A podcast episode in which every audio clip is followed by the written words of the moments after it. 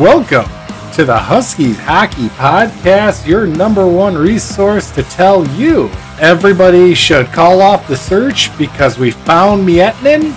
He is doing well. He popped in those two goals there on Friday. Overall, had a really strong weekend, but uh, I think I think we had the whole podcast nation uh, looking out for him in in the surrounding area. got him. We got him. So uh, kudos. Ladies, ladies and gentlemen, we got him. This is uh, Weldy and Andrew here, uh, talking all things Husky hockey, college hockey, you know, kind of whatever kind of pops into our head. Um, it's you know we got a little bit of a I don't know reverse curse. You know, we talk bad about uh, a player, drag him through the mud a little bit. We light a little fire under them.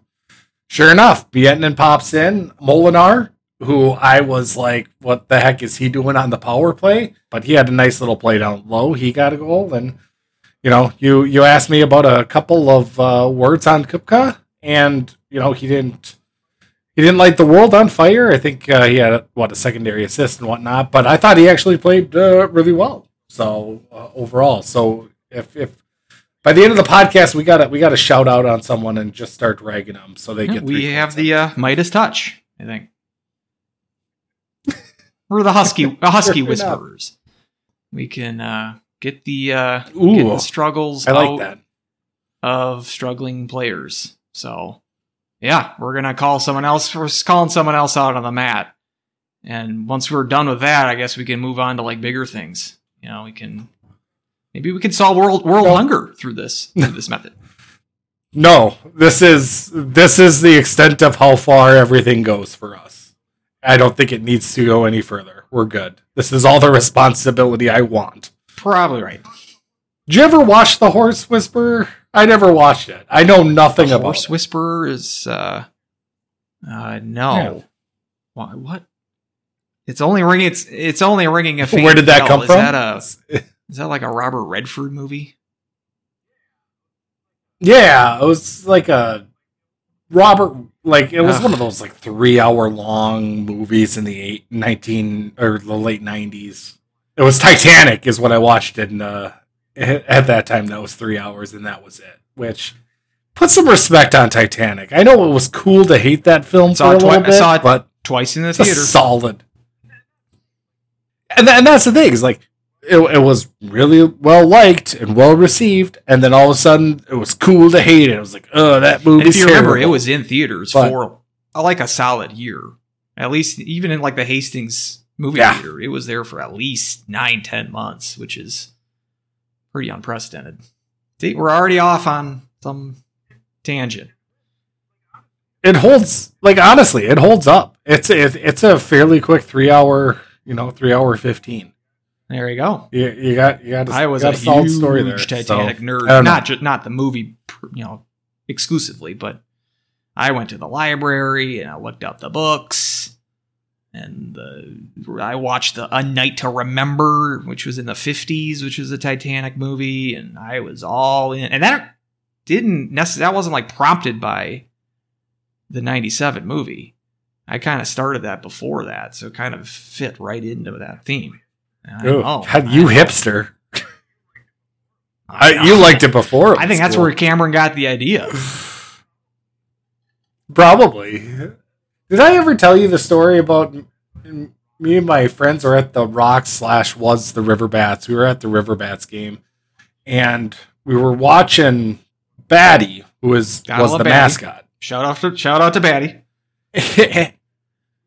and we were talking, and you know, just my uh, my at that time girlfriend, future wife, um, and it was um, her friend, um, and you know, we were just kind of all talking about you know just the life of being a a, a mascot, and thinking it would be a perfect film for, and of course, I'm blanking on the director's name. Who who made the the the dog show? Best in Show. That was uh, Christian Yeah. Guest, like the mockumentary one. Perfect. Yes. So so we were so we were talking in in the stands. We were like, this would be a perfect uh film like premise for just like Best in Show. Great movie, by the way. And if you're, uh, yeah, so funny. Or, Which I think um, is the waiting for. Guffman. They're both great, though. I don't know. I'd have to. I, I think I'd have to rewatch Best in Show, but like waiting for Guffman, like it hits if you were It like hit me, and I was not a person. theater person. So, uh, and I and I really am not a dog person either. So, this is a testament to how good these films are. I mean, that's true.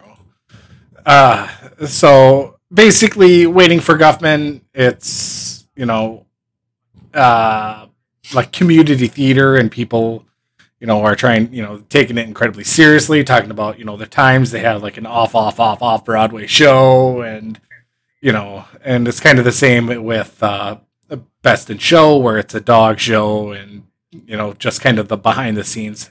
Think of it like a cross between The Office and uh, Dance Moms. it's kind of the best way I could I could think of it. it. It's kind of Christopher Guest in his style.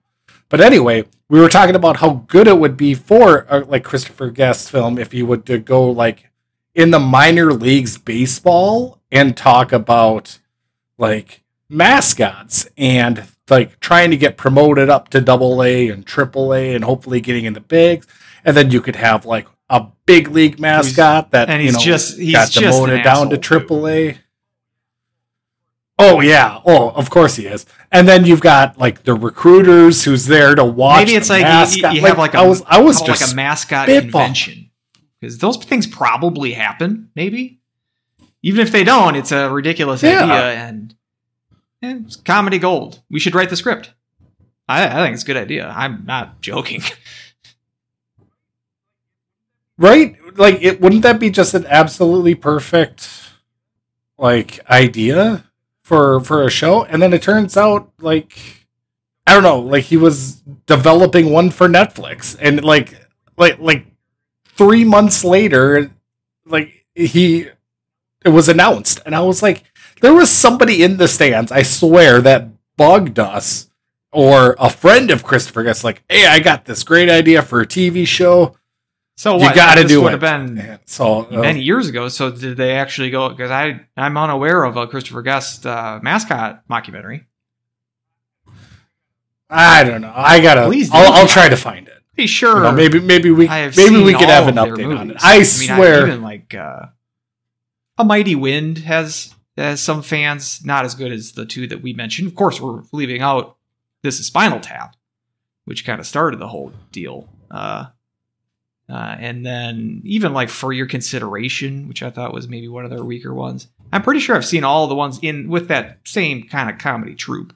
Eugene Levy, Catherine O'Hara, Fred Willard, all these same actors that are in all these movies. And if there is one that's got a, a mascot theme to it, I would watch it tonight.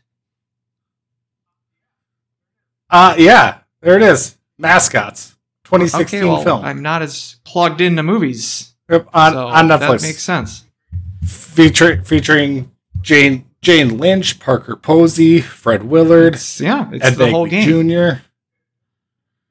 Okay, well, I don't have Netflix, so I'm gonna have to work around that somehow. Uh, steal a password like everybody Uh, else. wow, I got some home. I got some homework to do. It's it's it doesn't look like it follows my idea though, which is probably why it got a bad score on Rotten Tomatoes and whatnot. Several sports mascots compete for the World Mascot Association Championships Golden Fluffy Award. No, it doesn't sound as good as trying to make it to the big leagues through the mascot ranks. Man, that's Just where they went wrong. If you are a mascot, tweet me and tell me about the ins and outs and maybe some of the political intrigue or the kind of what you have to do. I had. Okay, I gotta tell this story. I think enough years has passed where this story is okay to tell. So I had a buddy who was Blizzard, right? For you know, for for a couple of years, and he was on the ice, and there were the kids that were doing like the tricycle race, you know, where you go through the tricycle, go down around the cone, and then come back. Well, one guy was way far ahead. And so Blizzard hell like was holding on to the guy ahead, you know, try to get the other guy to catch up a little bit. And then, you know, you let him go, you know, when he's, you know, within spitting distance of of, of it or whatnot. But anyway, he held on to the kid, and the kid falls over backwards onto the ice. it just biffs it. I also knew the people in the control room. So apparently, what happened, um, I think it was Meyerhofer, and maybe I shouldn't be throwing out names if I don't remember exactly who it was, but was just laying into the mascot, like in the production room, and just yelling, going off on him for for just, I mean, pushing this kid down. Oh, on we're, the we're talking we're talking children here.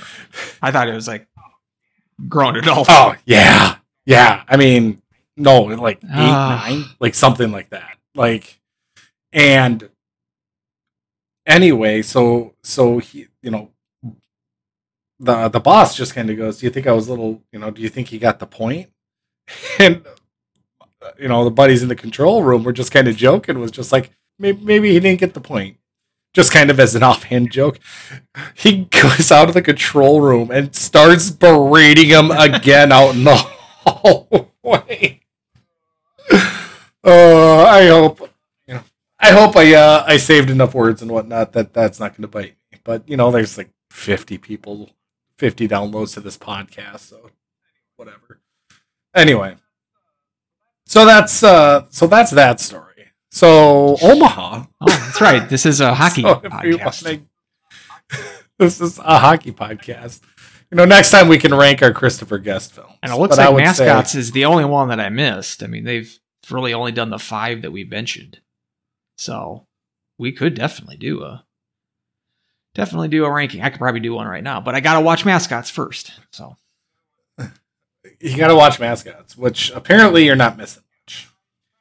Yeah, Friday, Friday, uh, Miettinen with two goals, um, and what was it? Brodzinski also with two, um, five one, uh, dominating win. Uh, I, I thought for the Huskies.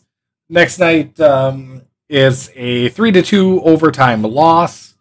You know, in the uh, Benny Hill style uh, shootout slash three on three hockey, uh, whatnot. So first, um, you just want to start with Friday's game? Uh, what you liked about it, what you didn't like about it? Um, you know, overall, you know, Huskies dominated. I thought really in every aspect, um, and you know, even to the point where Omaha, I had trouble really stringing passes together. I counted three or four different times where they even couldn't go D to D um, before the puck had to, you know, skirt out into into center ice. So I I went out of that game thinking Omaha is not they can't be that bad, and I thought they played a lot better on Saturday.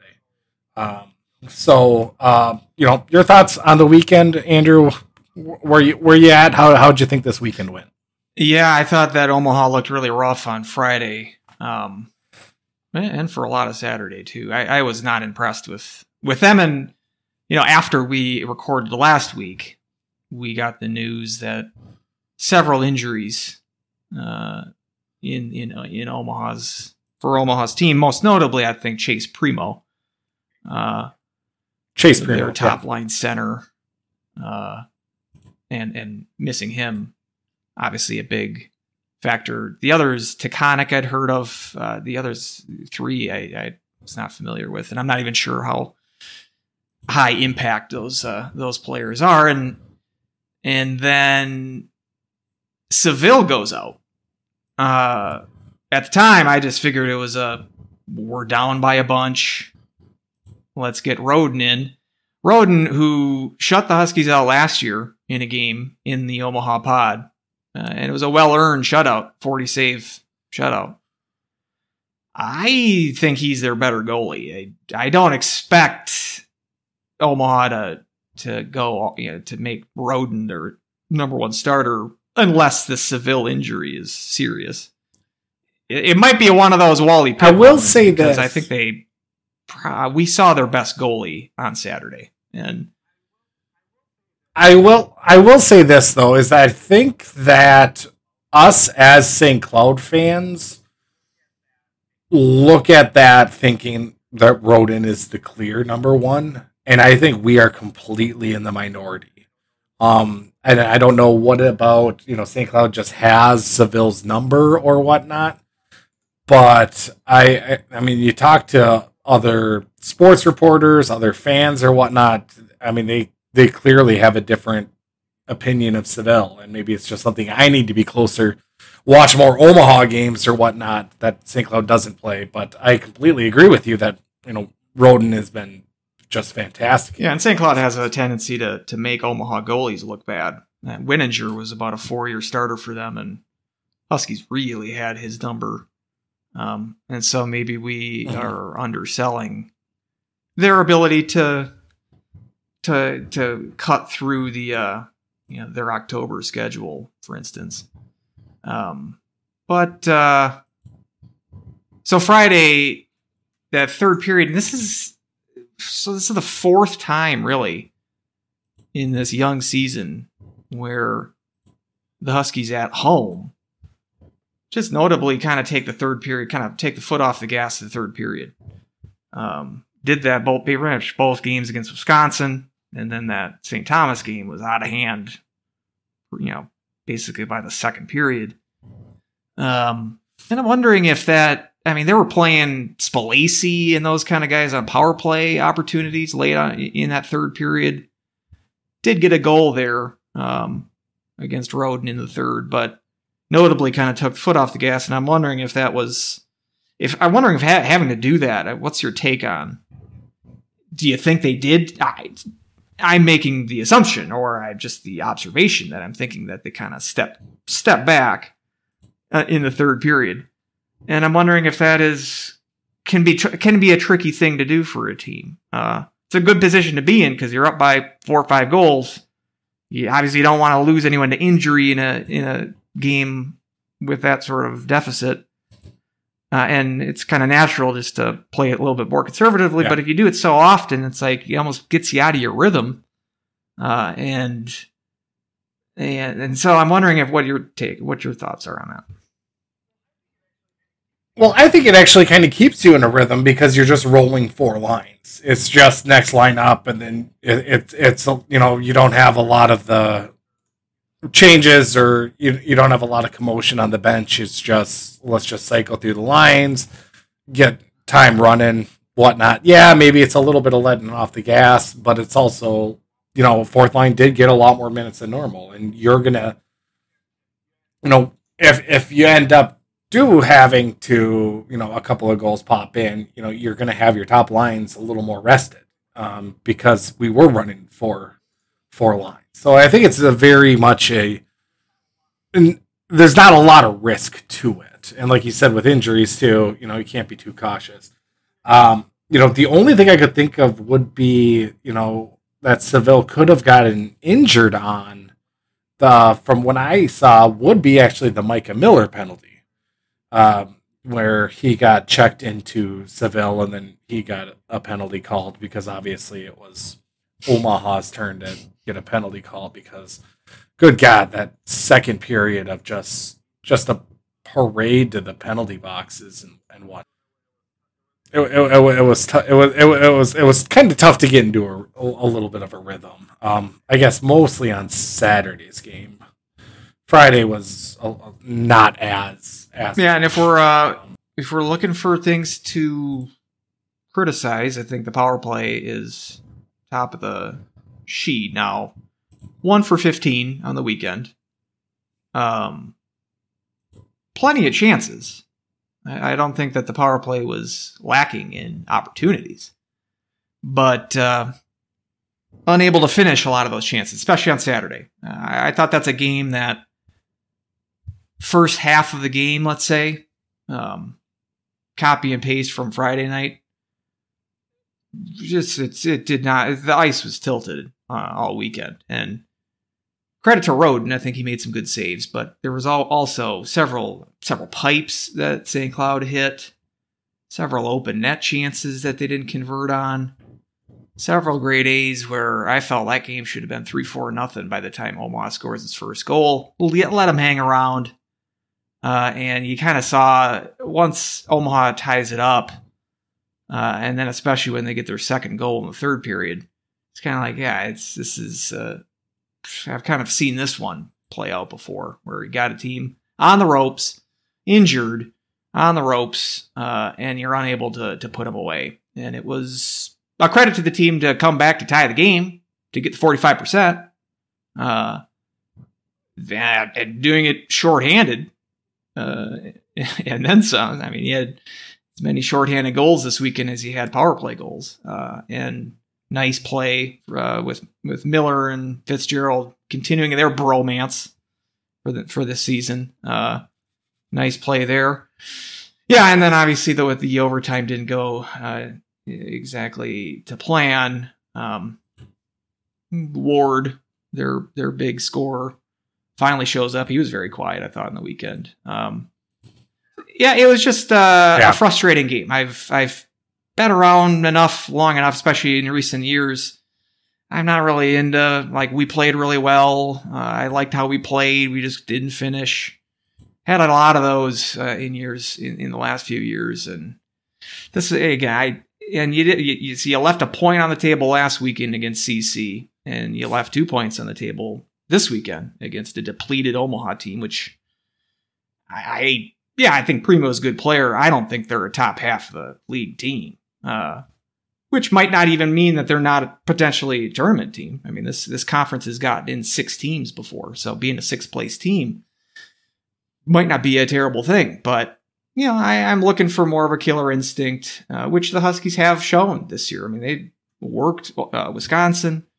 They've looked very impressive this year, but this was, you know, the conference uh, points and a budding rivalry kind of situation. Frustrated to leave points on the table in, in a series like that, uh, and so yeah, I my as, as you uh, we were talking earlier, my gut reaction as a you know 30 seconds after the game was embarrassing loss. First of all, I think the embarrassing is a little strong, and plus it wasn't net, net technically a loss. I mean, it was it was a 55 percenter for Omaha. So I think both of those points uh, weren't exactly. I, I I'm willing to. I I don't think it was a good loss. Embarrassing is a little too strong though. So um, yeah, I just uh, yeah. and now you're yeah, as I said, you know, two weekends in, you're full three points behind uh, North Dakota, who took care of business against Miami. Uh, I know it's very early, and this is not going to ruin your season. This loss, or or even you know, dropping a point, giving a point to CC last week, and these these aren't season defining results. It's just, uh, yeah, I, I I guess I have higher standards where I expect the Huskies to take care of business against lesser opponents. So um, hopefully, uh, and may- maybe we can use this quasi loss as some sort of um, motivation going into Western, which is going to be a, a, challenge for them. Even though I think Western, a little bit of their shine was worn off, uh, got got handled pretty pretty easily by Denver. Not easily, but Denver beat them handily. Let's say in in the two games in uh, over the weekend. Uh, but still, a team and a, and, a, and a, style of play that the Huskies have tended to have some problems with in the past. Um, and so I would rather, yeah, I, I would have wanted to see uh, the Huskies take care of their, you know, take care of business on Saturday, bury the chances, the plenty of chances that they had, uh, and and so in that in that sense, it's a little disappointing. It's yeah, I mean, you could say it's disappointing. Obviously, embarrassing is harsh. Like when I think of embarrassing, uh, you know, I wouldn't even say this ranks as you know that harsh of a loss. To, we've had worse loss to Omaha. Like I, re- I remember, what was it, five, six years ago when Austin Ortega played and he was poisoned by a cookie, and uh, the the next the next game where you know Huskies beat them handily, and then they were Omaha was shorthanded, and we lost like seven to two that game. So I remember the cookie thing. Yeah, I don't remember losing Which, to Omaha like that. Yeah. Well, we're gonna have to fact. Oh, we're gonna have yeah. to fact check. Well, what year was that? Twenty would have been in that Ortega era. Yeah, we won four to one, and then December fifth, uh, we what- lost seven This was two. 16, 17? Uh, 15, So- 16.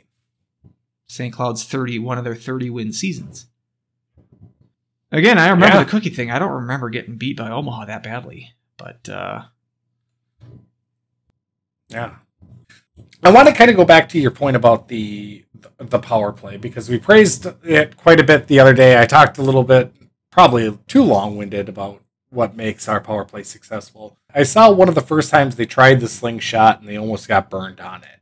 And I think from there they didn't try it again the rest of the weekend because Omaha played such an aggressive forecheck. Uh, there was, I mean, there were times that they had two guys in the offensive zone, and I think that kind of gave us fits uh, fits a couple of times. But I was still happy with the way we were able to enter the zone and set up. But we didn't really go to a like a one three one bumper situation very much. It was more of an umbrella with uh, two guys kind of in front of the net.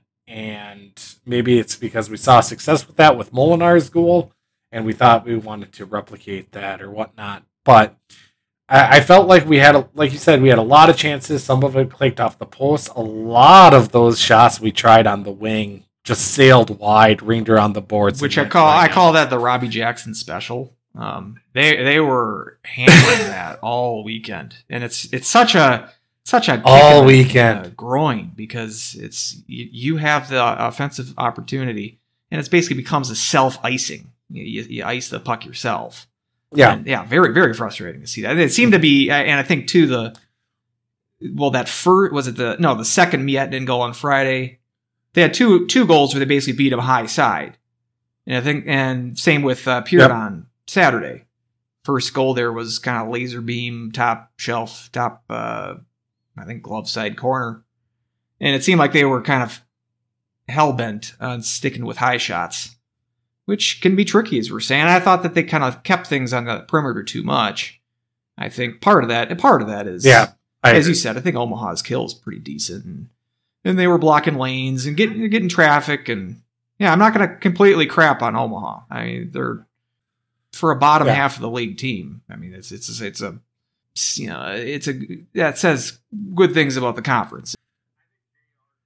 I think they are going to snake bite a few teams throughout. We will not be the only ones that they're Oh, going to sure. take points from. They are going to take points, I think, Eh, from North Dakota. I don't know. Their I- their, struggles against Denver have been so. long uh, documented. But I, I mean, come on, it's they're not as good as St. Cloud. They're not as good as D- Dakota. They're not as good as Denver. They're not as good as Duluth. There was four. There was four teams. They're not as good, but beating somebody Sure. four times is tough. Uh, so I, I do think they are going. It, it, they are going to put up a fight against a lot of teams, and I do think they are going. Yeah, to. I, this isn't a yeah. This is not a CC or Miami team.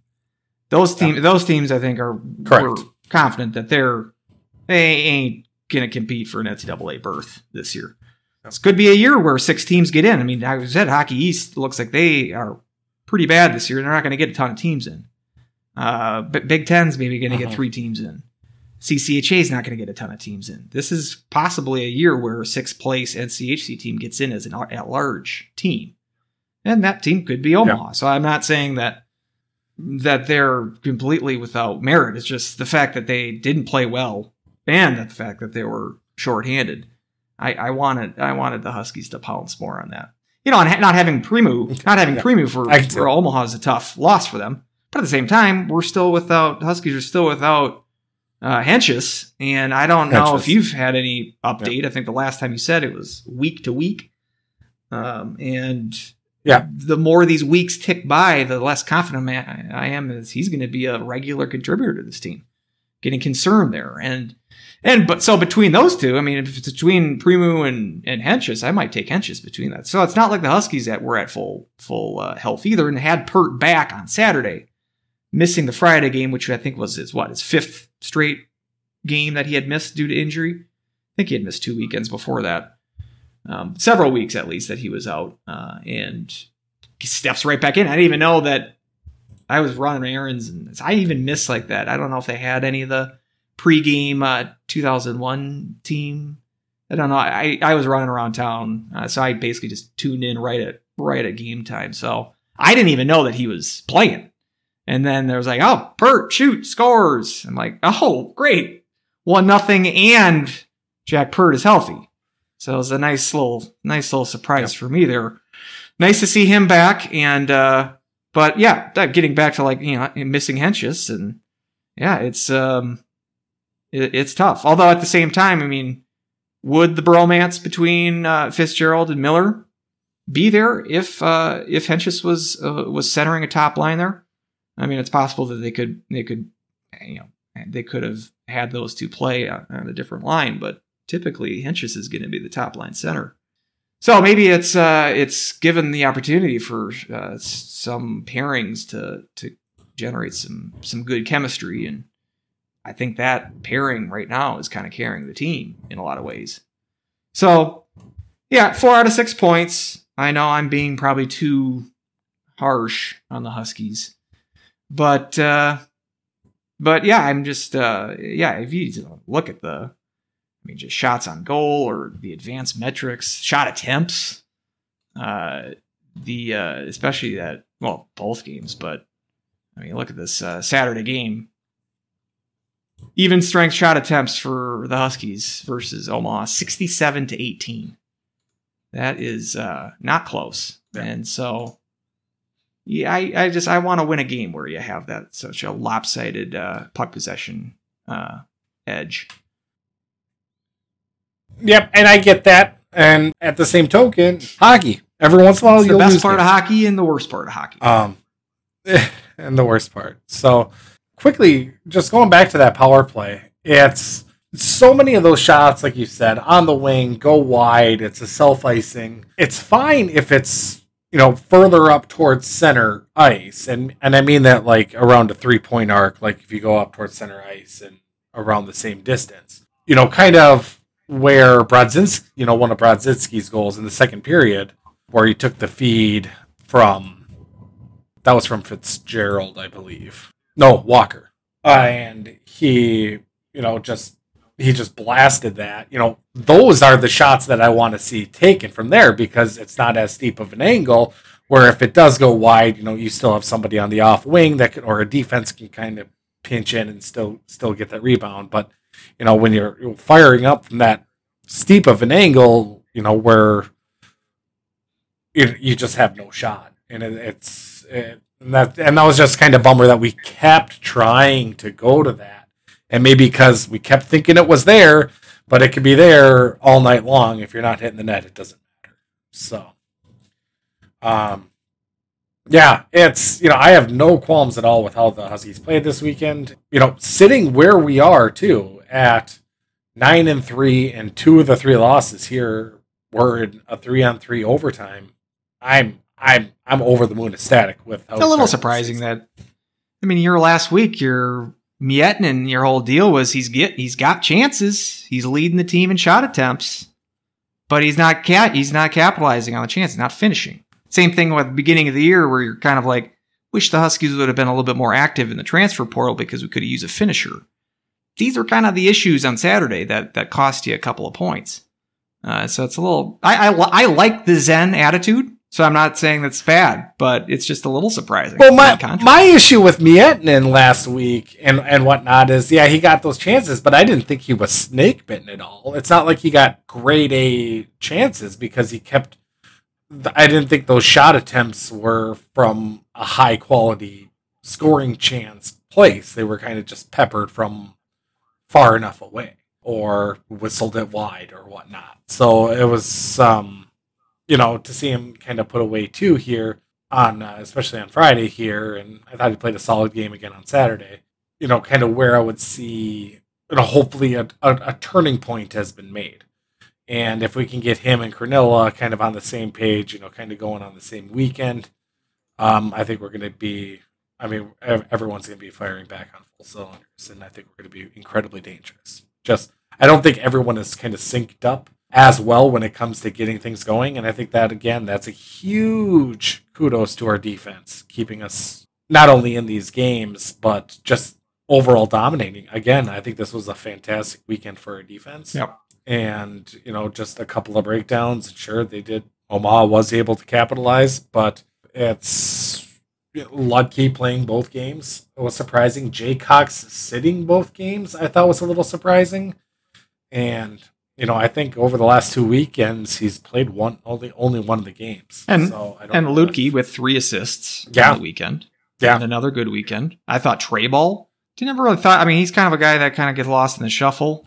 He's been improving more and more, uh, seemingly week by week this year, and he got, he had a couple of points on the weekend. Trey Ball's assist on Friday when he dished it to Easton was Yeah. beautiful.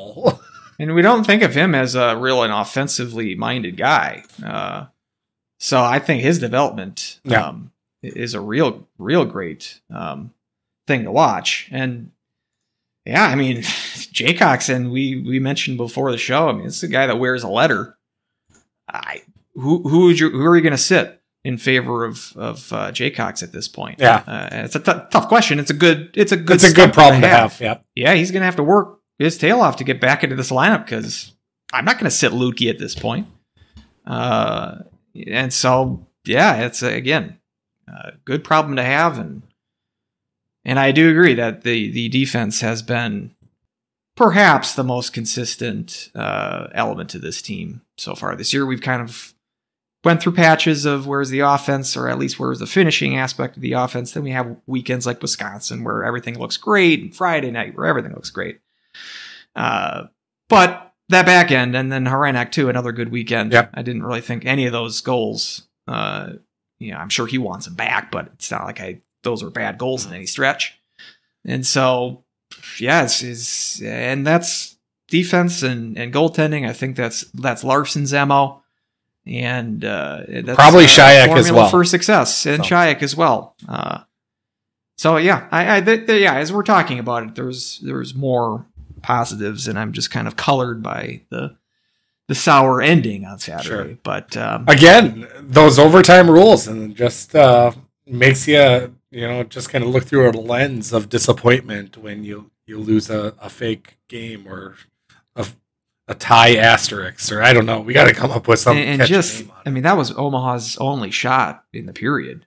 Uh, they didn't have really any. They were just kind of sitting back waiting for a tie. It seemed like, and then the puck just kind of dribbles to to Ward, and he goes in and and pops in a, a breakaway uh, to to end it. Um, yeah, it was uh, frustrating. I'm frustrated too. I, I know that. I think we're going to talk about it. We could talk about it now, but even though I do hate the overtime format with the heat of a thousand suns, I am a little disappointed that the Huskies aren't better at uh, the three on three, especially versus a team like Omaha, using the fat ice to your advantage, using a speed advantage, all that. Seems like three on three would be something that they would uh, ex- you know, look better against teams like Omaha uh, than five on five. Maybe it's a unfamiliarity with playing three on three all that much. Uh, I'm not sure what exactly the the issue is, and I'm not even saying you should practice it all that much because it's really not going to come. It's not going to come into play. Yeah, I mean, yeah, they've had three overtime games and out of twelve, so I guess maybe it's quarter your games, but. I would, yeah, I, because the effect of three on three overtime is is really not that great. Um, is it something that you should be concerned about? I I'm gonna say no. I'm just more surprised that they're not better at it. Let's put it that way. Well, I mean, you know, when you say better at it, it's you know, we've won one game against CC, and then the two that we lost were obviously the bad call in Minnesota with the the hold that didn't go our way, and then and then and then this one here. So, you know, Dunkel asked this question. Um, yeah, so we can just kind of address it here. First off, he triggered me when he, you know, wanted 40 minutes to talk about the pairwise and analyze it right now. I kind of went off a little bit on Twitter about how ridiculous it is to look at anything with the pairwise. Uh, Nate Wells, um, uh, Gopher State, he, uh, he he pointed out that two weeks ago, uh, Yale was winless and was I think 11th in the pairwise. if you want thing, like if you have either winless teams or undefeated teams, it screws the math up. Yeah. For some reason, I can't explain it, but everyone's got to have a a loss or a win to really kind of compute the pairwise effectively. You know, he talked about you know three on three and and, and what we can do there, and honestly, it's just you know, so much of three on three is different because it's all about puck possession and getting your chances. And, you know, that's why you're a lot more prone to taking the puck back out of the zone and try to re enter again because, you know, you want to have a clear shot at it. I thought Omaha was very disciplined in the three on three, where they, I, I thought they were a little bit better, um, kind of neutralizing some of this of the Husky speed. And yeah, it's you know you can use the fat ice to your advantage, but at the same time, you know the ice is fatter where you're not in prime scoring chances. So it's you know you can skate around, but you know where it really matters, it's the same as any other rink. That's why I actually think over Olympic ice in general, I think is kind of a kind of a crutch that people use a little bit more. I can probably get onto that some other pot, but just overall, I mean, it, it's really a crapshoot, and you know, with our strength of our defense and really just neutering that, and you know, having only one defenseman and you know two forwards out there, it, it, it takes away again a lot of the hockey, and it just turns it into a fast break competition. And at, I think at that point, it's it's a coin flip when when it comes to it. I don't I don't know what what we would change, um, and you know, the best thing I could think of is try to utilize how Krannila scored against Colorado College when Krannila kind of baited the CC player and ended up skated around him. Uh, you know, it's yeah, that that that's kind of the best way, and just just get lucky and hope the other team screws up because I think that's what matters. That's more. the key. Do it like we did when we scored in overtime that's why you come to this podcast is for right. you know you remember when we scored? Do that again. Jim gaffigan has a really good uh, bit about uh, being a bowling coach. And uh, you know saying this time i want you to knock all the pins down. That's the easiest uh, okay now what you want to do now knock the pins down. Uh, knock. The, the the pins that you have up that you didn't knock pins? down the first time? Yeah knock them down this time so and as a, I mean, as a bowler, I know that you really appreciate that kind of humor. I I, I did, especially when he also you know talked about hold on, it's my turn to bowl. Let me put down my plate of nachos so I can compete in this sport. so, um, so your your pal, your player of the weekend. Um, it's a very tough call uh, this weekend, so I think we're going to have a little bit of differences. Uh, so I've got my Go Huskies Woo uh, player of the weekend, and pow, pow. Again, I got to get a soundboard for that, and maybe some laser noises or some pow pow pow pow pow pow pow. So uh, he said that the person that stood out the most, uh, Jeff Finger, and he actually was he in it? Was he in the building? He was in the building, and um, he. I don't think I could. I don't think I would recognize him. Oh, spitting image right now of like John Larroquette. Like that's what he looks like. like if you picture John Larroquette with longer hair, I mean, he was wearing flannel. He had a dip in like all game on, on Saturday. That like that's exactly what he looked like. So if you got a chance, uh, uh, I know Go Huskies. We retweeted. I retweeted him, but because uh, one of the fans, I, I, can't remember who it was, and I'm sorry. I think it was Fight the Pants, but I'm not entirely sure. Um, but wore a Jeff Finger Toronto Maple Leafs jersey and got a picture. Oh boy, with him. That is super. I hope he got a picture if he's got a Jeff Finger Maple Leafs jersey. I think it was a game worn one. I, I, think it was probably Tanner. Played for. I know he played for Colorado, right? Yep. I don't remember him playing for Toronto. Oh, t- Toronto was the one that got him that contract, that ridiculous. Like he played like I wasn't uh, five I, games. I wasn't well up on my finger movements yeah. um, oh. in, in, his NH, his NHL career. I guess. Uh, is he aware of the fact that there was like a bit about him? I can't imagine. There's no way. He probably would really like it. I mean, can't imagine he's doing a hell of a lot else these days. But Yeah, so that's good. so he played he played uh, 22 games for the Avalanche. That's it. Yep. Um and and then, you know, played 72 games. You know, he was serviceable uh, as a defenseman and then in yeah, in 08 the Maple Leafs signed him to like a 4-year, 3 three and a half million dollar per year contract. Like just an astronomical like what are you doing, Maple Leafs? Oh, so so two so two years with the Avs. Uh, well, I think it was like the end of the. Oh, yep, yep. yeah, 22 games one year, 72 games yeah, the next. exactly. And then 66. He, he- so he must have finished out that contract in the with the Toronto Marlies. With the Marlies, yeah, Not so- not not exactly the Maple Leafs. Yep. Yeah, it must have been that 08 team because that I think they played the Wild that year in the playoffs, and that's probably where I remember him from as being a part of the Avalanche. But it's good. To, yeah, I so I again I missed that. I don't know if I what all what all I missed as far as the 01 reunion. Yeah. They had Hart they had Hartigan in the booth. Hartigan in the booth, who told a great story about why he picked St. Cloud State. Well, he kind of he kind of trailed off like, and he was getting he like He got into the it game. sounded it sounded good like because he oh yeah he was definitely into the game. I I liked hearing that, but because he's like they're like why'd you pick St. Cloud? He's like You want Honestly, to be perfectly honest? I'm like, ooh, this is going to be good. And then it was like some, you know, penalty was called and he never really circled the square there. Uh, but from what I gathered, it was he was at the the hotel right across from the carpet, and it was Halloween weekend, and I he oh yeah, yeah, yeah. He- okay, he did say so. Yeah, Yeah, so I bet he just loved. I mean, because at that time, I mean, St. Cloud party school, party town. Oh, you right, know, it was right. it was raging. Halloween weekend. It was it's massive, or it was. You know, it's probably When did he when did he come in? Like 98, 99? about that time. In that in that era? Okay, so oh yeah, definitely in the Yeah. In the heart of the party school run.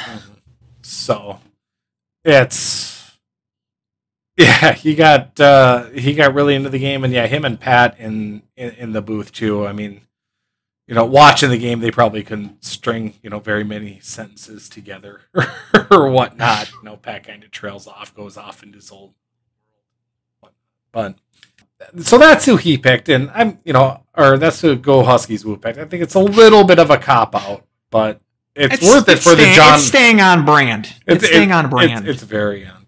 That's true. I'll um after the pod, I'll I'll send you. I'll send you the picture of it. Yeah. but yeah, like John, it was straight up John Larroquette. If I were to pick, uh, Miettinen would probably be my pick because of just his bounce back, and I think also he did play. I thought very solid on Saturday, even though he didn't register a point. Again, I think we tried this, just the same play too many times, and it just didn't connect. So, other than that, yeah, Miettinen's my my player, and you know, if we have that power to shout out and call out somebody, your pal. Thought about got? Miettinen, which I think is a good pick. Led the team or tied 12 shot attempts on Saturday and 10 shot attempts on Friday. So his presence was was known, even though, as you said, didn't click on the opportunities on Saturday. So I was thinking about him. Uh, I'm just gonna cop out and say Fitzgerald uh, for a, you know, his presence being felt every single game and every single shift, really, that he's on the ice at this point. But um, yeah, him and him and Miller connecting to save the real disaster on Saturday, you know, get, getting that game into overtime. And uh, yeah, Fridays did the same same kind of stuff there too. Uh, uh, getting in a you know getting that assist was the uh, one of those goals. So I know that yeah, taking the who's been the most consistently the best player, the best forward for the Huskies all year. Maybe that's a cop out, but maybe that's just it's just deserved. I, you know? and, and that's So- the thing is like when I think about cop outs or when I think about it's like, oh, what's your favorite Led Zeppelin song? Is it Stairway to Heaven? Blah. And it's like, yeah, maybe it is. You want to know why? Because it's a great song. you know, it's it's like maybe it's cliche, but it's cliche for a reason. It's because you know it's really good. Or in Fitzgerald's case, he's been really solid the whole time. There is a bit of Larroquette there. that you that you just sent me.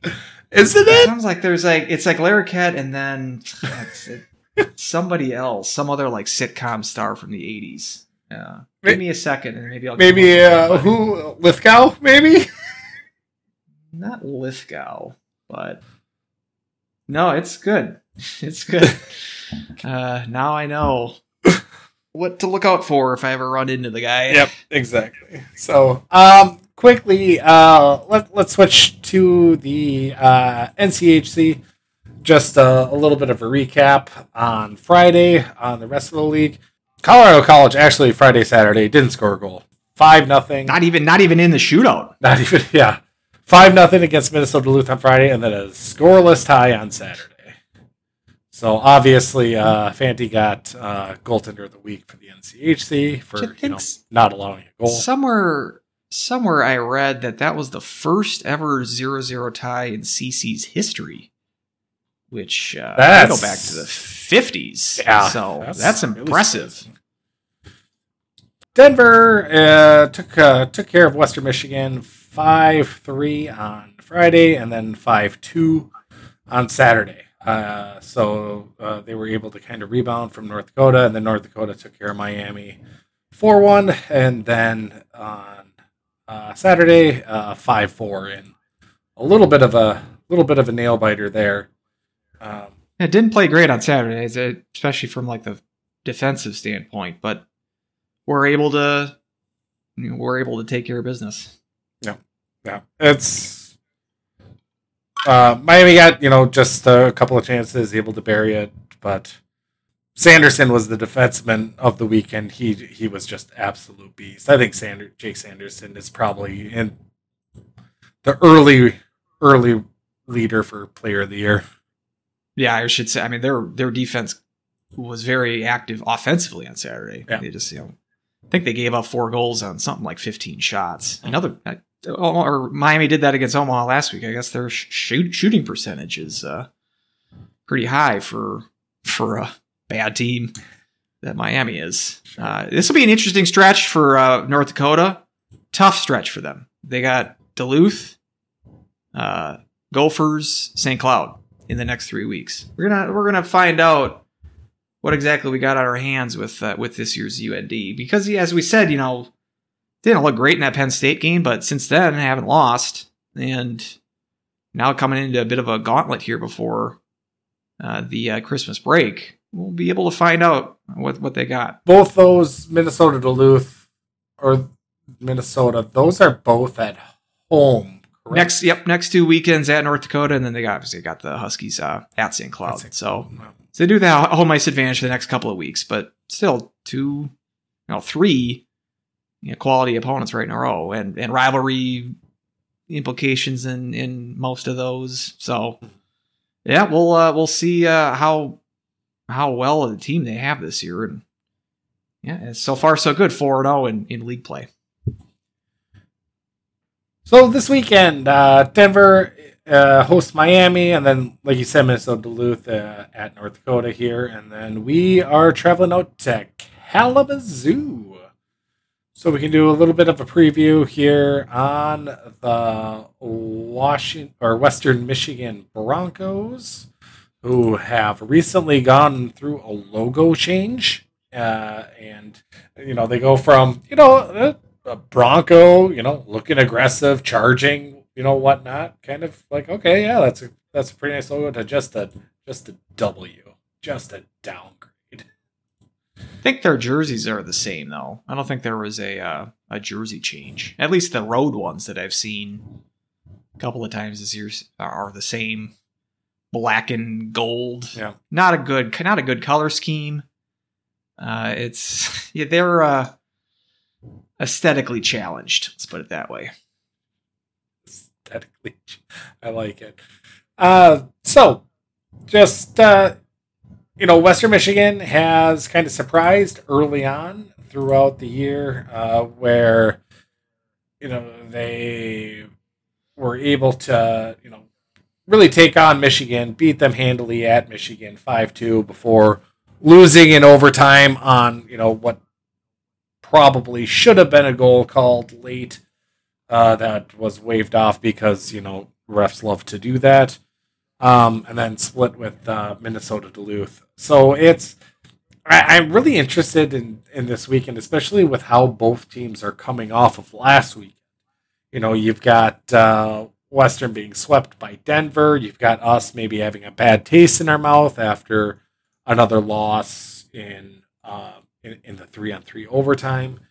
But you know, Western Michigan's going to be a team here fighting for you know that final you know preseason wise at least fighting for that home ice spot, and you know early indications maybe that they were going to you know fight for a little bit higher than that, and uh, last weekend really kind of uh, kind of stopped that dead in their tracks. So uh, we'll see. Very experienced team. They got a lot of seniors, um, and um, obviously a, a, a, very solid defensive team. Very stout and very uh, you know uh, physicals. They like to kind of muck it up and, and and bang around the opponents and whatnot. So really interested to see how how that's going to play, especially because we haven't really had that series or that type of an opponent really. Um, I, I, I don't think this year. So what do you expect out of uh, the Western and uh, Husky series, and uh, just kind of what are, what are what are what are your thoughts about that series as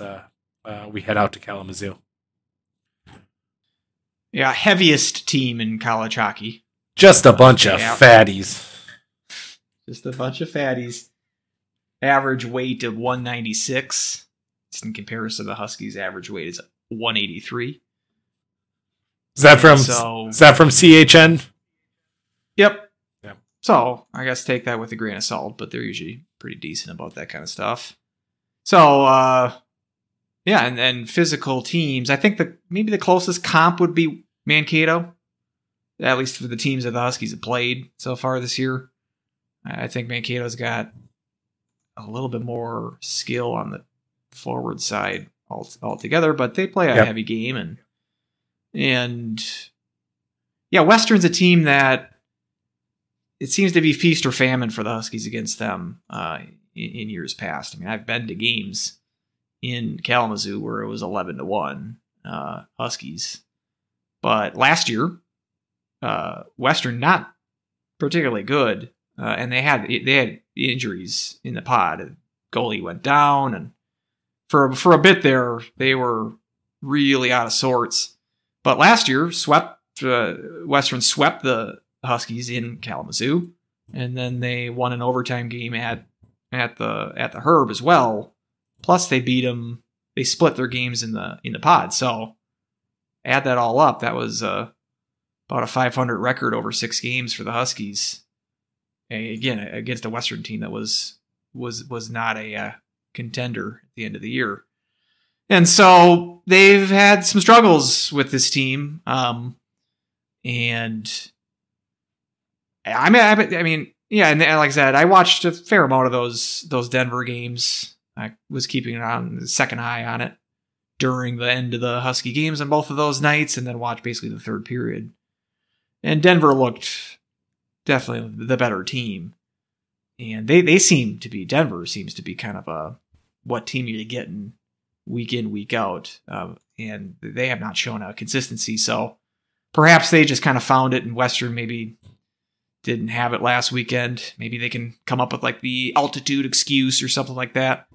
Um, but uh, both games uh, decided advantage for Denver, not just in the score on the on the scoreboard, but just in chances and shots and and all that. So and like I said, that kind of takes a bit of the shine off of of Western, who was running pretty hot there for maybe the, the sexiest team in in, in October. Uh, at least just from a perspective, we didn't really see this coming necessarily from them.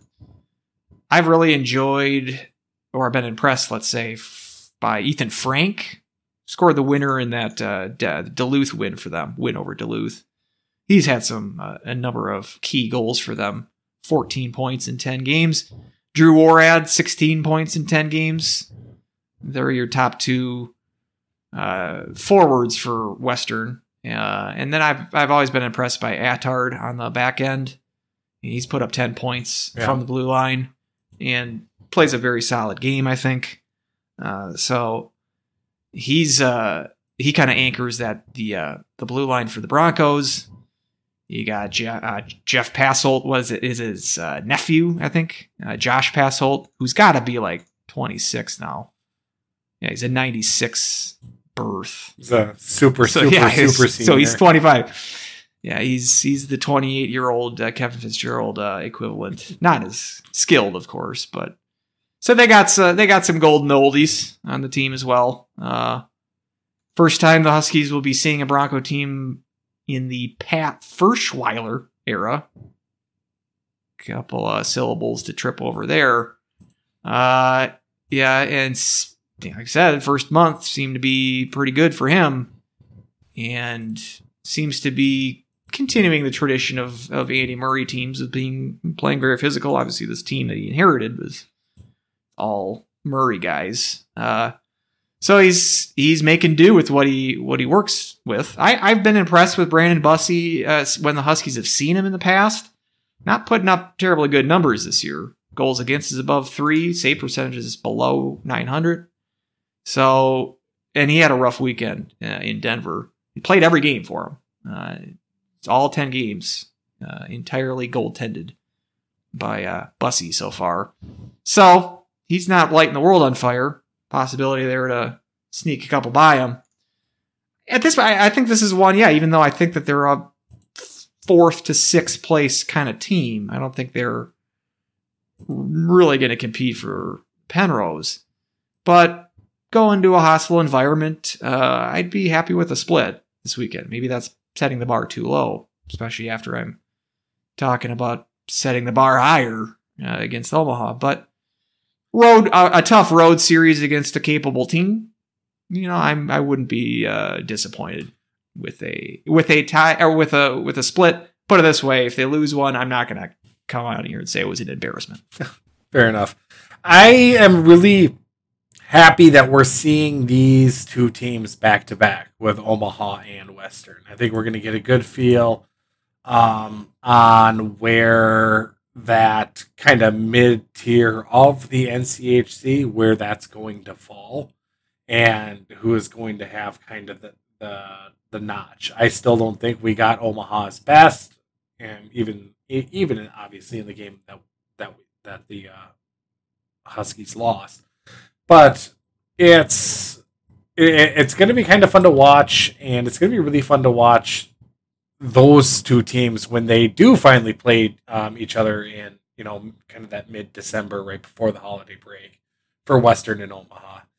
But you know, focusing on our series, you know, this is the time where it we have a chance to really kind of s- put Western in a tough spot for the rest of the season. And you know they they won the first game against Minnesota Duluth, then they lost. They lost two to Denver, and I mean if we can get another two, you know, talking about a tough stretch too. I mean that's this is an incredibly tough stretch for Wisconsin or for Western Michigan. And if we a tough stretch for Wisconsin too. well, every game is a tough stretch for That's Wisconsin. what, that's what I mean. I didn't even need to look at the schedule. So who do they play? Doesn't matter. Um, and it's you know if we can get we get the sweep there on the road, it I it just devastating for them and really tough for them to climb out of. And it's Yeah. it, What do they got? What do they got coming up here? Let's see. uh, St. Cloud. Um, then they've got non-conference against St. Lawrence. Um, but then they have Miami and Omaha. So that's where they can. Yeah, gee, very very road heavy. Yeah, just in it, it, through this got yeah St. Cloud home series here. They got one home series in December against Omaha, then one home series in January against North Dakota. Lots of lots of home or lots of miles uh, that they're going to be logging.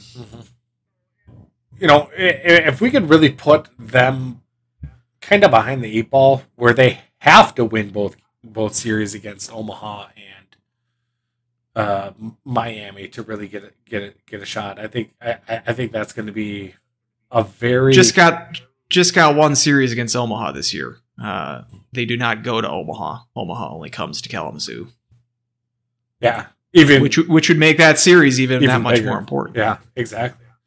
So that's you know if, if we're able to really bury them and maybe even squash a little bit about them or any kind of talk about how they can sneak in for the Penrose.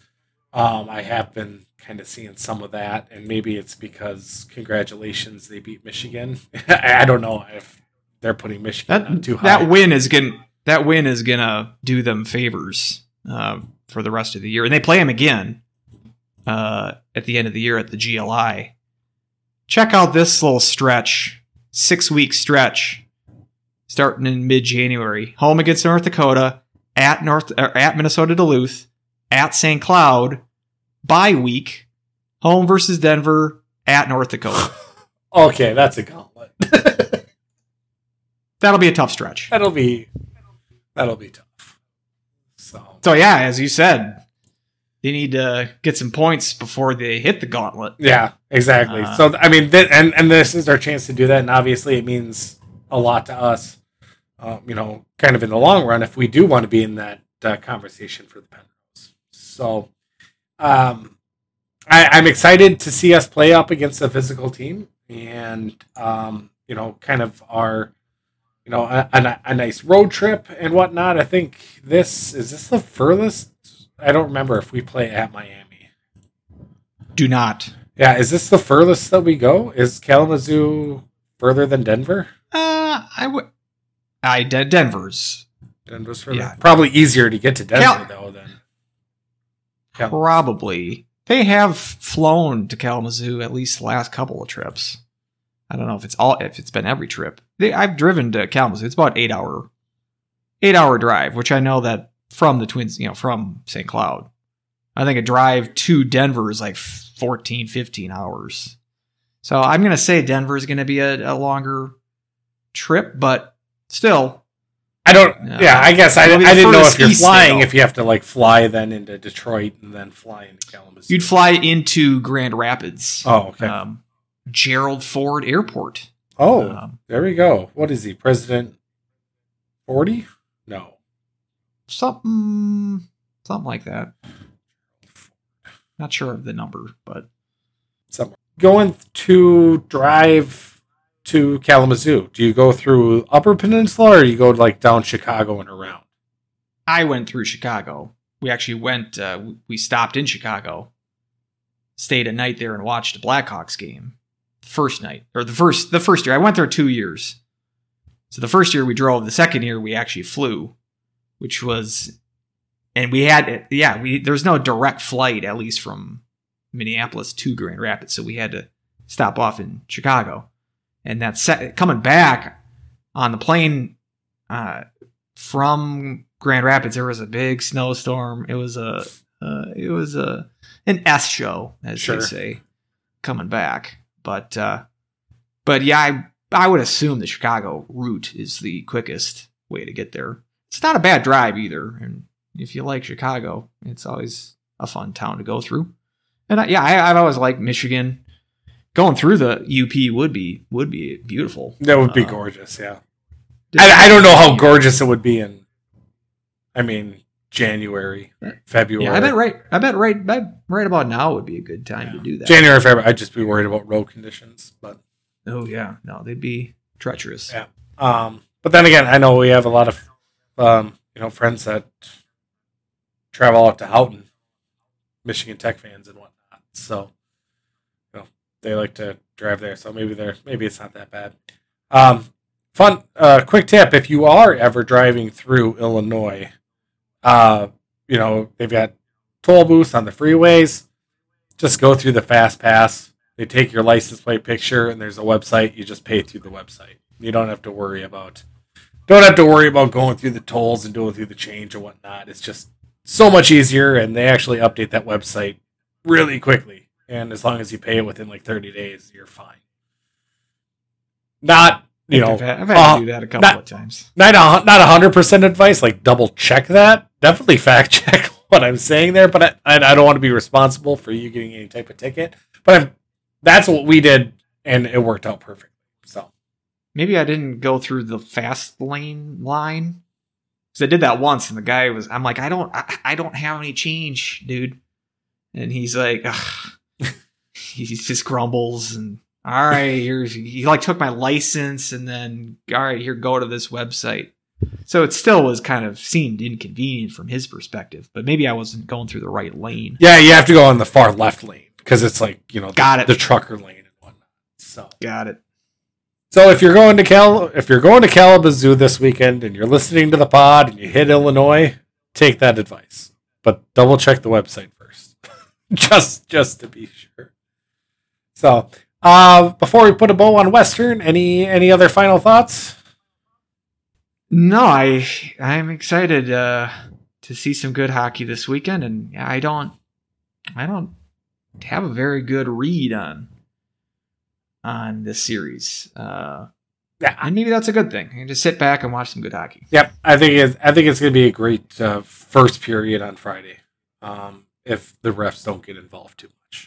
Well, I'll I'll check in with you then after the first period. See how that see how that went. Well, I'll let you know. Uh, you know, first period still Huskies not allowed a goal in the first period, so That's right. so we keep that streak intact. We just jinxed that. Oh, of course we did, but you know it's got to end sometime. So, um, so uh, questions, Twitter questions, and uh, so uh, this one here uh, from from Will, and it's your Mount Rushmore of college hockey arenas, and I've been to a few. Um, you know, I wouldn't say that I've traveled to you know a ton or whatnot. There's some on the bucket list that I would like to go to. Um, and there's some that I would like. I, I I like aspects of the college hockey arena, um, but you know I, I don't know if I would put it into, into four, but I can give you some bullet points uh, on some of them that I have been to. Um, obviously, Mariucci. I love the aesthetic of Mariucci. Walking into Mariucci, um, you know, with the murals, um, you know, going up the escalators, um, the lobby. I think I, I think that's awesome. Um, and then you kind of walk in, and then it's just kind of, eh. I don't know. I, I I think they probably actually could do a little bit to spruce up that, um, especially the bathrooms. I I haven't been to Mariucci obviously like ten years, so.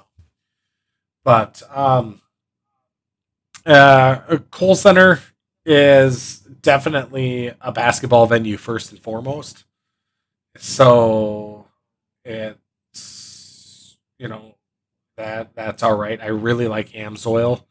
Um, you know, obviously for for Duluth, but I was also a huge fan of the deck, and um, you know that was uh, Duluth's old old ar- uh, arena, which had like opera style seating, and like you're so you're literally you're, you were like almost literally right on top of the ice, um, just looking you know straight down at it. The rink dimensions were like 189 by 75 or something like that. It was like I think uh, it was described by Bobby Goepfert one is playing in a pinball machine. The way the puck was bouncing off the board so quick.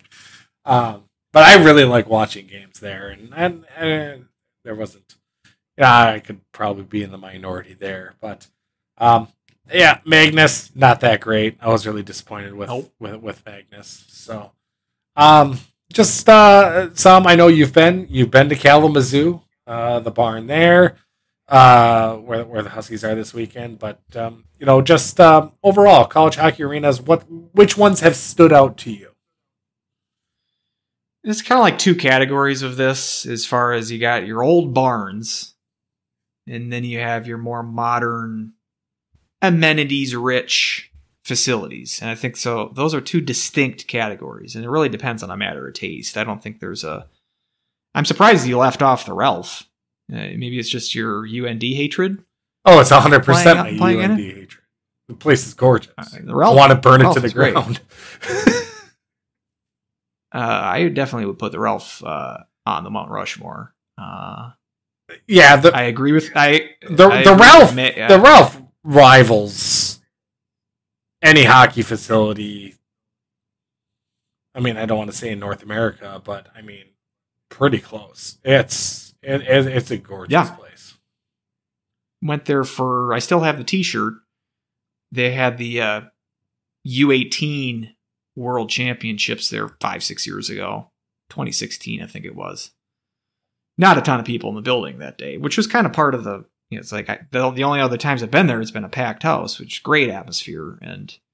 And I think North Dakota fans, I, I think this is an objective opinion. North Dakota fans are better there than the ones that travel to the to St. Cloud. At least the ones that travel to St. Cloud can be very obnoxious. I'd rather go to a St. Cloud, North Dakota game in Grand Forks than I would in St. Cloud Interesting. because there was a there's been there has been incidents uh, when Plural. when St. Cloud hosts.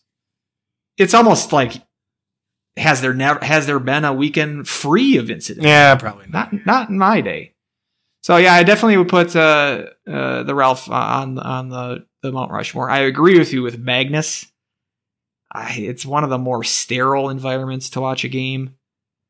As far as like the barns, like you know, yeah, Lawson uh, at at Kalamazoo, you're not going to put that on a Mount Rushmore because it really is. I mean, the MAC doesn't have as much seating, but it's got you know aesthetically it's in the it's in the ballpark to that.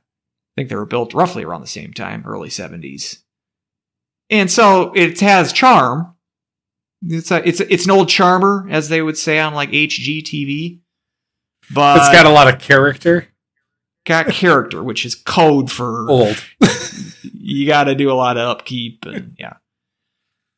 And I think it's at that point I'm wondering if that I, I, it's got to kind of hinder your recruiting at some point. They don't just they don't have the kind of facilities that you know and, and amenities from like a locker room and training facility kind of standpoint that even St. Cloud does. St. Cloud, uh, the Herb, that would be on the Mount Rushmore of college hockey arenas. There- uh, their sounds, their sound system at least is on the is on the uh, Mount Rushmore Oh yeah. of college hockey. I, I, I find the herb definitely is in like that. You know, you describe it as you know two different distinct categories, and if there is a Venn diagram, it's right in the middle because you got you know the upgrades to the to to to the lobby, the entry, the suites, and whatnot, and that all looks really nice. I love what you know what St. Cloud did with the lobby and whatnot, especially with you know where the old ticket booths was were and whatnot.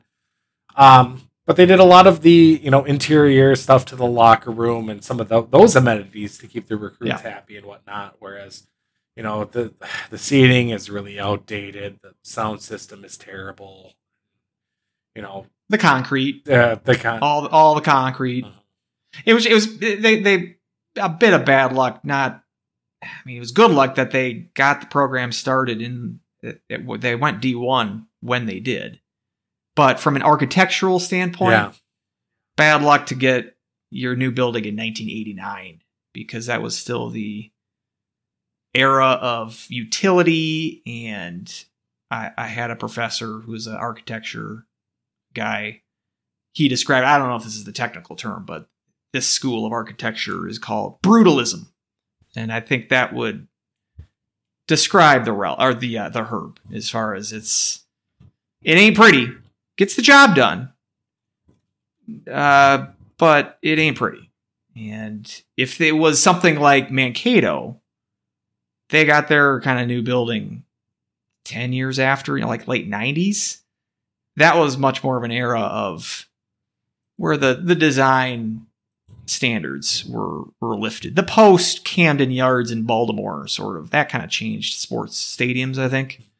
Whereas you kind of looked at these stadiums as, as you know legitimate pieces of architecture and just that St. Cloud got their building at the very tail end of the previous era to that. So a little bit unlucky there, but I mean, I've obviously watched more college hockey games in that building than any, anywhere else, and I still have uh, I still have fond, very fond memories of it. So it's it's a place I enjoy uh, going back to. As far as you know, obviously I haven't been to the Eastern schools too much. I did go to the trip they made a couple years ago when they went to BC and Northeastern. Uh, Northeastern's is worth a uh, is worth checking out. That is a uh, roughly hundred year old uh, arena, Matthews Arena, which uh, I didn't know until I went there that it hosted the Bruins for a couple of years in the twenties. Wow. So it used to be it used to be an NHL rink, which you can't. I mean, it's Yeah. four four or five thousand. I mean, it's it's it's very tiny, but it's got its charm. Other than the really annoying Northeastern fan that was gabbing in our ears the entire game. Uh, other than that, the uh, Northeastern. Other than that, and then the Huskies did lose that game. Other than those two things, uh, I would definitely recommend checking out Matthews Arena. The BC's arena, on the other hand, was very Magness like, sterile. yeah, not really it a- surprising to me. it was a Thursday game, uh, which I think probably played a part in the fact that there was really not much atmosphere. The Huskies beat them seven rip, Yeah. uh, so their fans were kind of checked out early on that one. But yeah, I was a little disappointed with with theirs. I expected more, but um, and I did go to to BU's arena as well during that trip. Um, and theirs is a newer one. I they used they played in an old barn up until I think the mid 2000s. So this is their newer building, 15 years old or so, which was fine. Again, not not uh, spectacular, but not bad either. I'd like to go to a couple of those other like if, if I were to have like a bucket list of ones I want to jo- I want to check out would be like Princeton's rink, Hobey Baker rink or arena. Um, that one's over 100 years old at this point, and I've heard it's very very cold Yeah. like the coldest arena in, in college hockey. You got some of those like Harvard Harvard as well. You got some of these older um, rinks that I would like to check out. It's just and I mean just because I'm so far from the East Coast, it's tough. But it'd be nice to just maybe take a couple of weeks and just go to as many as possible in the New England yeah, region and and check out a bunch of those. So yeah, I don't know if I can put four on the list just because I've only been to 15 to 15, 20 rinks. Ask, this would be a Bill Prout question. That guy's been Oh, everywhere the St. Cloud has and then, and then some. So, uh, I'm not the best person to ask about this, but I have ones that I've really enjoyed. I've had ones that I've not really enjoyed. And then there's ones that are sort of aspirational. Got to check it out at some point. But a good question. And I wish I had some more time to think about all the ones that I've been to. But Um, Al- Alabama Huntsville, that one's on the on the Mount Rushmore. there you go. Um, one that I would like to go to um, as well, and it actually involves the state that I've always wanted to go to is Maine. Uh, so Alfond Arena, I think that would be kind of a cool, uh, cool one to I've to go to. I've heard that Vermont is a good trip. There is a they have a old barn like uh, building, which I, I've heard is a good atmosphere to watch a game in. Yeah, Maine would be a good one too. New Hampshire, it's one of the few remaining Olympic sheets, uh, and so those are yeah. With CC not playing on an Olympic sheet, there's one less of those. Those will hopefully be extinct, and I wish St. Cloud would go back to an NHL size rink, but it takes a lot of money to retrofit that. I'm not writing the check. You don't, you So- don't have that quite yet, so Um, you know, if you remember any of the best places to eat, Eric was curious. I think he's going to be going to Kalamazoo. Um, so I don't know if best places to eat or if they didn't stick out to you, best breweries. I bet you would uh, appreciate if you got some, uh, some of the favorite ones there. Um, so do you do you remember any one of them that you were? I don't remember as, as much as I should. We went to probably seven or eight uh, in one of those trips, the second trip at least. Um, be sure to stop by Bell's. Uh, they have they have like a restaurant as well. Like it's all kind of a restaurant attached to. I don't think it's their main brewery, but Bell's. It's the Bell's eccentric eccentric cafe. It's what it's called. We went there, and if you like if you like Two Hearted, Bell's you like IPAs, Bell's Two Hearted was the IPA that got me liking IPAs. it's a good IPA, and they have all sorts of you know brewery only you know beers you can't get in stores, especially in Minnesota. So definitely check that out if if hops are your thing. Um, Founders is in Grand Rapids, so if you're going to be through Grand Rapids, Founders might be pound for pound better than Bell's. Uh, I would recommend checking out their brewery. Did go to something that was downtown called the Kalamazoo Beer Exchange. Again, if you're a beer guy, check that out. They got like a hundred taps. They don't. It's not a brewery. It's just a tap room or yeah, a beer bar. But they have it's like a stock exchange kind of theme where even like the prices of the beer will fluctuate based on who's buying what and supply and demand and all that stuff. So if you're like a beer fan and a econ Oh, nerd, that, that's cool. that, that's your little Venn diagram there. Um, So if there's a run on I- Bell's Two Hearted, the price goes up, and then something else, something like I something like that. I don't even. Yeah, I, the, but there's there's certain times that a beer will be specifically cheap. You know, and The market would crash? or something like that. Yeah, I don't. I don't think it's. I don't think Milton Friedman would be hundred percent sold on the economics that they're that they're um, displaying here. But it's a bar, so just go along with So it. And, You're saying the invisible hand doesn't ex- quite apply. Yes. Uh, uh, yeah. Um, just yeah, just order order the tall and uh, and you'll be happy. I think. Yeah, and we I it's again the last the two trips I went was in 15 and 16, so it's been five years. I don't. We did go. We went to a couple of restaurants. I can't remember the names of any of them. There wasn't anyone that necessarily stuck out, but there wasn't anyone that was like, "Oh, this is this is terrible. I can't would never eat here ever again." Go to a place with food, and I think you'll you'll be happy. Or and like I said, I don't know how much of a beer fan they are. If you're not, these the last couple of minutes are really useless. but uh, Start. if you are, if, yeah, uh, if you are into into the beer, I gave you a couple of couple of good options, and then yeah, just check out. I mean, it's it's a great beer town. There's you know breweries that are really off the beaten track that you can't get anywhere in, in Minnesota. Just Google Google will be your friend, uh, and put your put your faith in them. Uh, Eric Zamora, uh, college hockey noob, wanted to be explained why Minnesota at seven and five is ranked seventh ahead of a number of teams with one, two, or even three losses. Uh, how would we explain polls to a non-college? Well, yeah, that- just said, just have him listen to any of our previous podcasts this year, and specific. If you, maybe you can mash up like all of the. This is why polls suck. Uh, October twenty eighth edition. It's favoritism. It's um, and it, it goes both ways. Like you said, like Lowell, UMass Lowell, the hottest team in college hockey now. They lost their first game of the year. They haven't lost since. Six one and two, I think, is their record. They're at like 16th, 17th uh, in, in the rankings. Wisconsin, as I'm still checking, 15 votes they got this week. They're well, not in the top 20, thank God, but they just got worked by Notre Dame, swept easily. And they got 15 votes. Princeton is why, three. why did they get 15? Bowl- Yeah, why do they get 15 votes? Because they're Wisconsin and they've got, you know, what, four or five national titles, and we expect Wisconsin to be good because they're a name brand.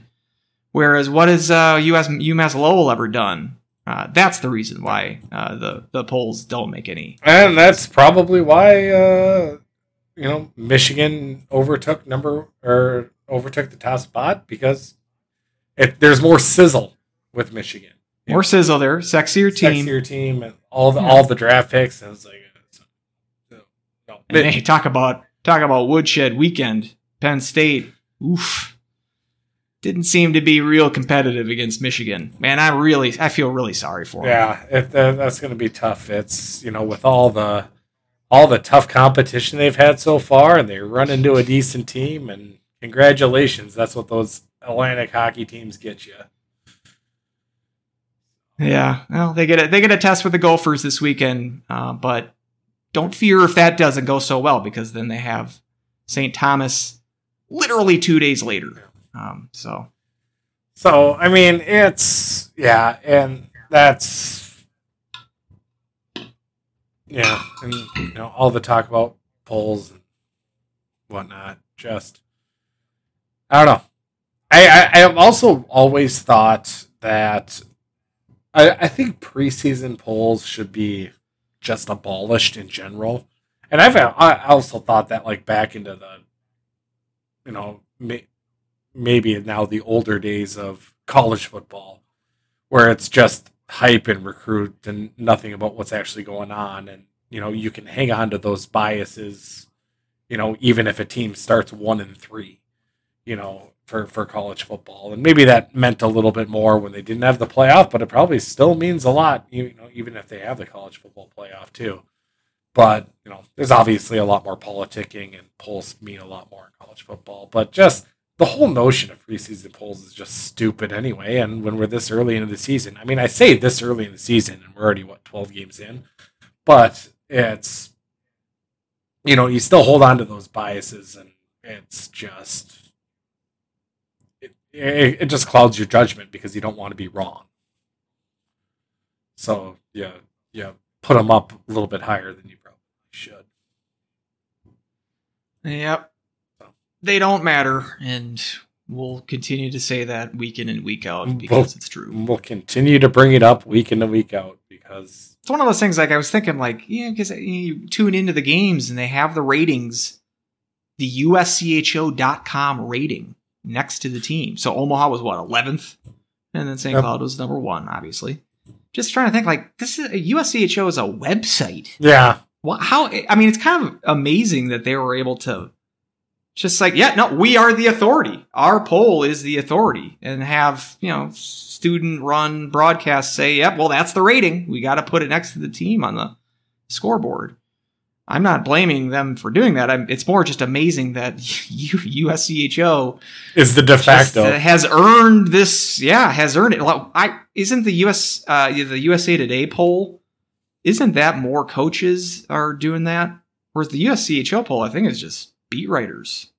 yeah, at it's just uh, beat staff writers, really. I think. At least the USA, USA Today, because I think it's in tandem with the USA Hockey in some regard. Yep. I think coaches do that, and it's like that seems to be more of a trustworthy poll. Plus, they only do 15 teams, which makes more sense as we mentioned that only 16 teams make the tournament. So it kind of pretty stupid to have a poll that has a top 20. Um, but yeah, let's do that. Let's just say, yeah, polls still don't matter, but let's start looking at the USA Today poll instead. I like you brought up a really Seeing good you- point. Is like where, like how? really, I, how? I thought I saw you rolling your eyes right there. no, Did I actually stumble upon something smart? no. I don't. I I'm not hundred percent sure on the voting structure on who I mean, votes, it- but it sounds right. and well, it's like like the the way that they're they've been able to market that poll to be like, yeah, this is this is the one that that that everyone should use. Like, how did they get to that point? That that's It's a how website. Like, it's, It's a website. just like It's United States College Hockey Online. I mean, at least I mean CHN, which is not perfect. I don't know. Maybe reasonably we can disagree. I think CHN is miles more authoritative than USCHO. But they don't do a poll, so maybe that maybe that's their their their weakness. Yeah. doesn't get the clicks. They just have early pairwise that we can we can analyze why Yale is getting in right now, or you know, Mhm. just a couple weeks ago. Uh, but yeah, just the politicking that they were able to to to become the de facto, you know, you know, go go to us. We're number one. We're the poll. We should have a poll of the polls so we can rank them. What would you rank? Maybe we should do a we should do a poll. I mean, it wouldn't be as good as We should do a poll. And don't we have the uh, KVSC guy on our team? He's a listener, right? Yeah, th- there we go. Just have him. This is the number one Huskies. They're like, what, what? According to who? Well, no, it's the poll that matters. It's the poll the that Huskies matters. hockey podcast, the HHP po- uh, college hockey poll. Guarantee you, I watch more hockey than some of the people that are voting the college hockey games than some of the voters for the USCHO poll are. Well- I didn't realize this. Speaking of Lowell, quick quick aside, there was like a Hockey East has some deal with CBS. Uh, you can there's an app. I watched a little bit of this the both nights of Lowell's weekend for free. Didn't have to pay Really? anything for it. They also had the the BC games. So I'm wondering if it's just certain schools. Uh, well, BC was at UConn, so that was on Friday night, and then Lowell hosted BC on Saturday. I was able to watch both of those games. Again, I wasn't watching it closely, just kind of my on my iPad while I was watching the Husky game. But if you go to like CBS, it's called like uh, College Sports Live. It'll take you to a CBS app, but they have some uh, Hockey East games on there. So if you're interested, and like I said, it's free. So if you're interested in watching some of these Eastern teams, and it's very tough a lot of times to, to check in on these teams. But ESPN Plus has ECAC games, and now Yeah. I found a little uh, spot for some uh, Hockey East games. So it's nice to be able to watch to watch a little bit of Lowell. Well, the hottest team in the country. You, I wouldn't know that Yeah. unless I was uh, a co-host on the Huskies Hockey Podcast. Look at that. Um. Uh, last question from our good buddy Dane Jacobson. Am I getting the uh, Pokemon uh, remake, Diamond and Pearl remake for the Switch? And I am not. And actually, that's because I am not a big Pokemon guy. And I don't know if I'm just a little bit too Oh. old for Pokemon, where like it's heyday and I didn't have a Game Boy. I actually got a Game Gear um, because that was in color, and that was a mistake. that was they didn't have uh, online reviews of uh, what system to get, but nothing burned through six double A batteries quicker than that Game Gear. I'll tell you that much.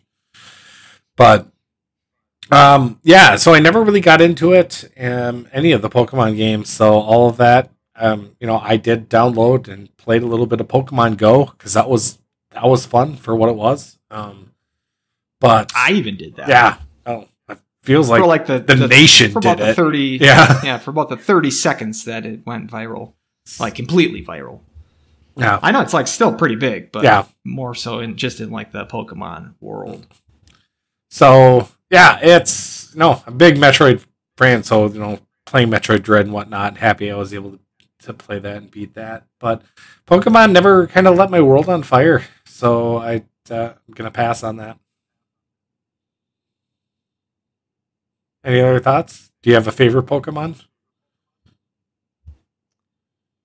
I couldn't name one.